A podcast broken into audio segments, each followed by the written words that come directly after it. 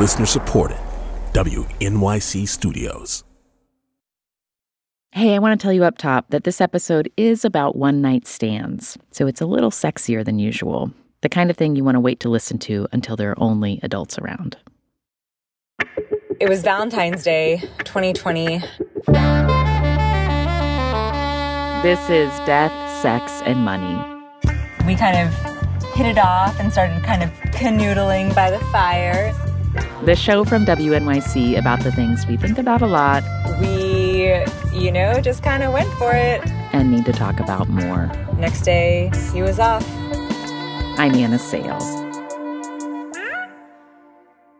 We just got through Valentine's Day, our annual celebration of romance. Usually of the long term sort, or if not long, at least the sort where you've committed to be someone's sweetheart. This week, we want to celebrate another really important kind of romance the very short term, the one night stand. Those moments in your life when someone appeared in a flash, you connected, you enjoyed each other, and then you went your separate ways. For me, I think of the British guy that I met out in San Francisco one night when I was in college. It was a time when I was feeling out of sorts, not sure where I fit, and we started talking. I can't remember about what, but it was easy banter. And then he paused, looked me straight in the eye, and said, Well, you are charming, aren't you? We never saw each other after that next morning. I lived off the fumes of that fun, unexpected night for a long time. The possibility of a one night stand feels so remote for so many people right now. Maybe because of your life phase, or because chance meetings aren't really happening much. But the memories, they're potent. As you told us when we asked for your stories about one night stands. Well, I actually have many one night stand stories. This is Trudy. She sent this in from New York City. I'm married now, but in the 80s, in my 20s, I used to go to this bar on the Lower East Side called The Village Idiot. And it was where I would get drunk and act like a village idiot. Let me tell you. Uh, but I met this guy. Uh, he stood out to me because he was on top of the bar, uh, stripping to that strip song, you know, da da da da da da da da da da da da. Of course, I was immediately uh, excited by this. This was someone who was an adventurer who could stand on top of a bar and strip. So I started to talk to him. I went home with him. Fortunately, it was in stumbling distance. I mean, I believe his apartment was two blocks away from the village idiot. And uh, in the morning, I, you know, he was tall, he was handsome, but I discovered he was lacking any motivation um, or uh, it was a point in my life when I had very low self esteem. So every week or so, I would go to the village idiot and he would be there and we would have our experience. Um, but after the third experience, I decided, nah, I'm over it.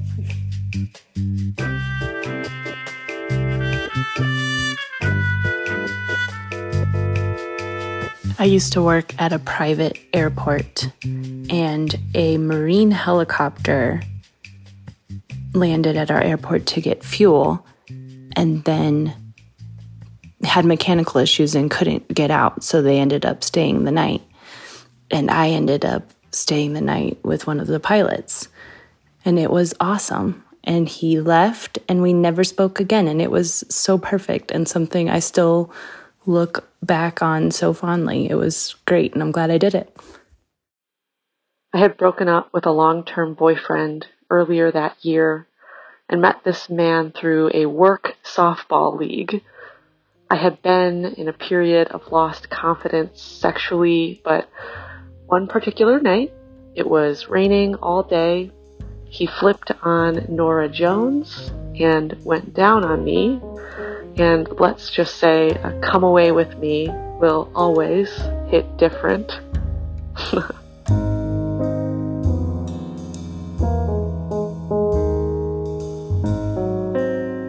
okay, um, my best one night stand. Well, my best one night stand story actually is like three nights, three days and nights. but it all started in um, Santiago, Chile. I'm a musician. I was down there on tour and I was playing a festival and I matched with somebody on Tinder and started chatting and she seemed really cool and she was looked like she was really cute. So I put her on the um, guest list to come to the festival, which she did. And then when we met, um, I realized that she didn't speak English at all, and I didn't speak Spanish at all. Um, and it was kind of this awkward moment where how do we communicate with each other? Because she'd been using Google Translate to write me on Tinder. So we just started going back and forth on Google Translate, and it kind of was like fun in a weird way too, and felt like this like experimental communication kind of thing. We both, even though we couldn't talk, definitely like liked each other. There was some little spark. So we ended up spending the night together and like back at my hotel I had um I had a bottle of whiskey and the laptop computer open and we were just like talking to each other through that. It was really fun. And the thing that happened was it was my last night on tour and I had like booked myself back a few days later and I didn't know what I was going to do. But she had, uh, ended up inviting me to her family's house and I met like her brother and her dad. and she like helped me get around. And it was this beautiful, confusing few days. Um, and we never really talked again, but it was just this magical, strange thing. And it really felt like it could have never happened a few years ago. You know, it's like this very modern thing that's experimental and um, fun and um, profound in some way.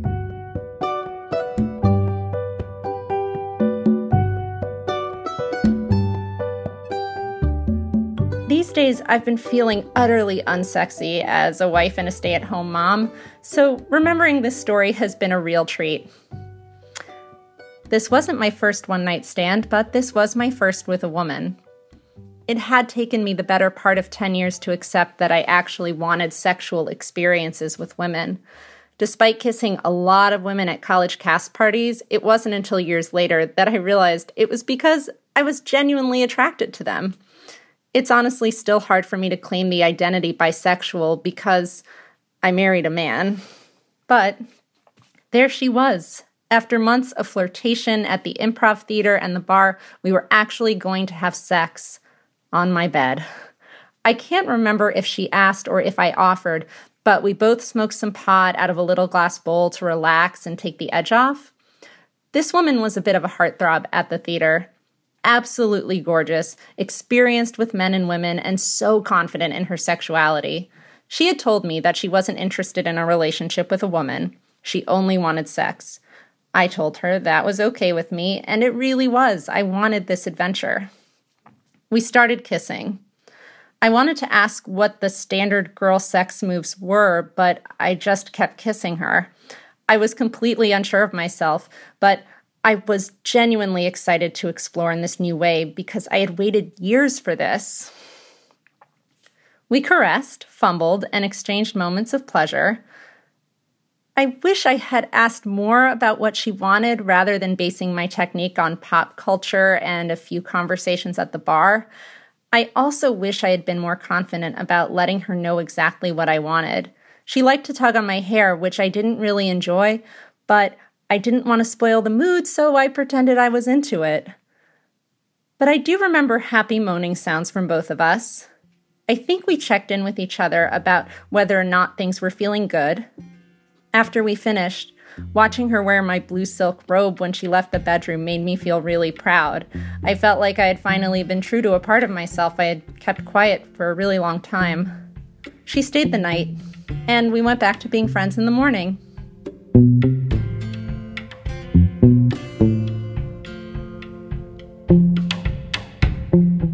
Ask people to send in their one night stand stories.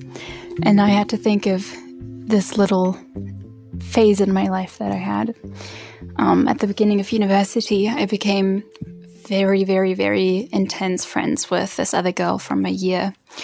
We would do this thing where we would go to bars or clubs or any place really and um, find people to have sex with. And we would send each other like our location on the phone so we could see what the other person was doing. Um, and we would meet up the next morning and then talk through all of our experiences and everything that had happened and that we had done. And we would laugh and trade stories, and it would, was very fun. And um, one time we went to a bar and we found these guys and sat down next to them. And um, how these things go, um, one of them started to, or talking to her, and the other one was started talking to me. And uh, we decided to go home with them. And it turns out that they were really good friends, and that one of them was visiting the other. And so we went home to the same to the same flat, and she was having sex with one of the guys in his bedroom, and I was in the living room. Um, and we could hear we could hear the other person having sex in the other room. And at some point i could hear the noises stop and i only very shortly wondered what was going on until she completely naked of course burst into the living room was like i have my period and went into the bathroom. Um, and the person that i was sleeping with was incredibly shocked how um, yeah, how little she cared about being naked in front of strangers. And so her and I were just having a conversation completely naked with this guy trying to get dressed as quickly as he could. Um, and uh, yeah, and then the next morning um, we stayed over and we slept on the sofa, and the other two guys slept in the bed. So um, yeah, and the next morning we went to a flea market and talked about the experience and laughed a lot. And when I think of one night stands, I often think of lots of fun experiences, but I also often think of um, how important it was to me to, or how much I looked forward to telling her about everything that had happened and how much I looked forward to laughing with her about all of the stories and all of all of the things that we had experienced. And as if that was almost more important than the actual one night stand itself.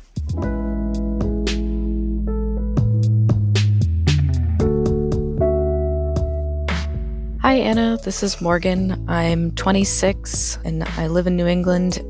One more story from our listener, Morgan who a few years back decided to take a solo trip to Italy. Right before she was set to leave, her boyfriend broke up with her. I just cried for for the next 35 hours um, all the way to this restaurant where I ordered some gnocchi and just salted it with my tears.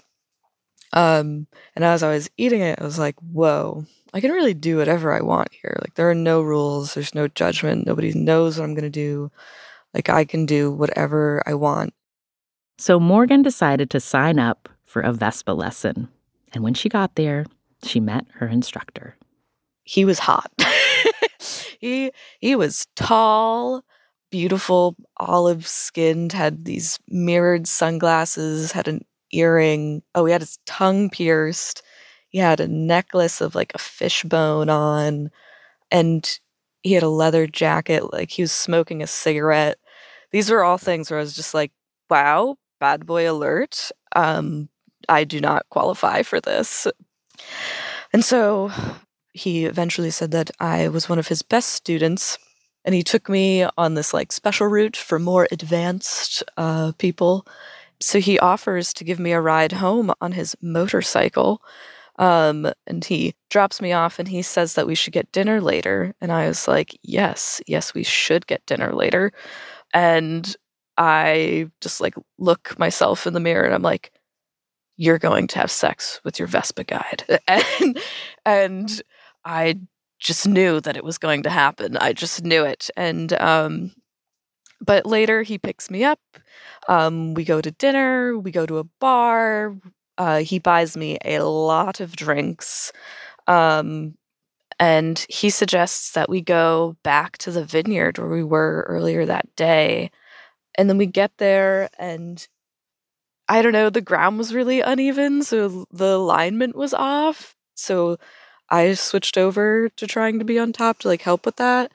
And after he came, like one, there's like nothing in it for me.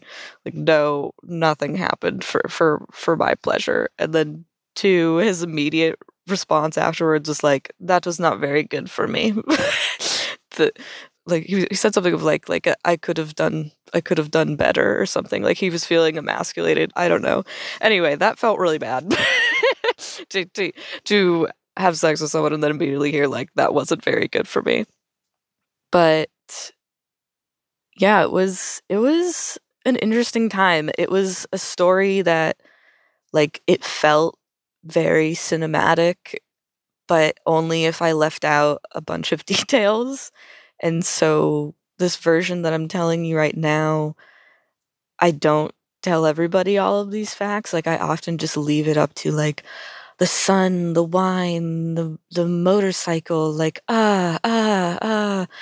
But I don't often say like, yeah, and I was drunk as all hell and the sex was horrid. But, you know, would I do it again? I'd at least ride the motorcycle because that was really fun.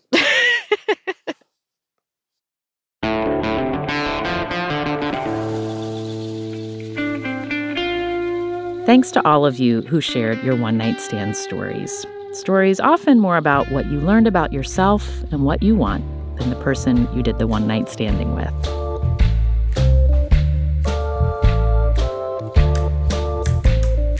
Death, Sex, and Money is a listener supported production of WNYC Studios in New York. This episode was produced by Katie Bishop. The rest of our team includes Afi Yellow Duke, Emily Botein, Andrew Dunn, and Yasmeen Khan, who's with us while Anabel Bacon is on a special assignment. Our intern is Emily Tafour. The Reverend John Delore and Steve Lewis wrote our theme music. And thanks to Hannis Brown for his rendition of our theme music at the top of this week's episode. Eventually, the pandemic will end and having one night stands will become more possible again. And when you do, let us recommend that you be clear and direct in the aftermath, like Lauren. And he's like, Oh, let me give you my number. And I was like, Hey, have you ever had a one night stand? And he says, No, why? And I said, Well, now you have. And I drove off.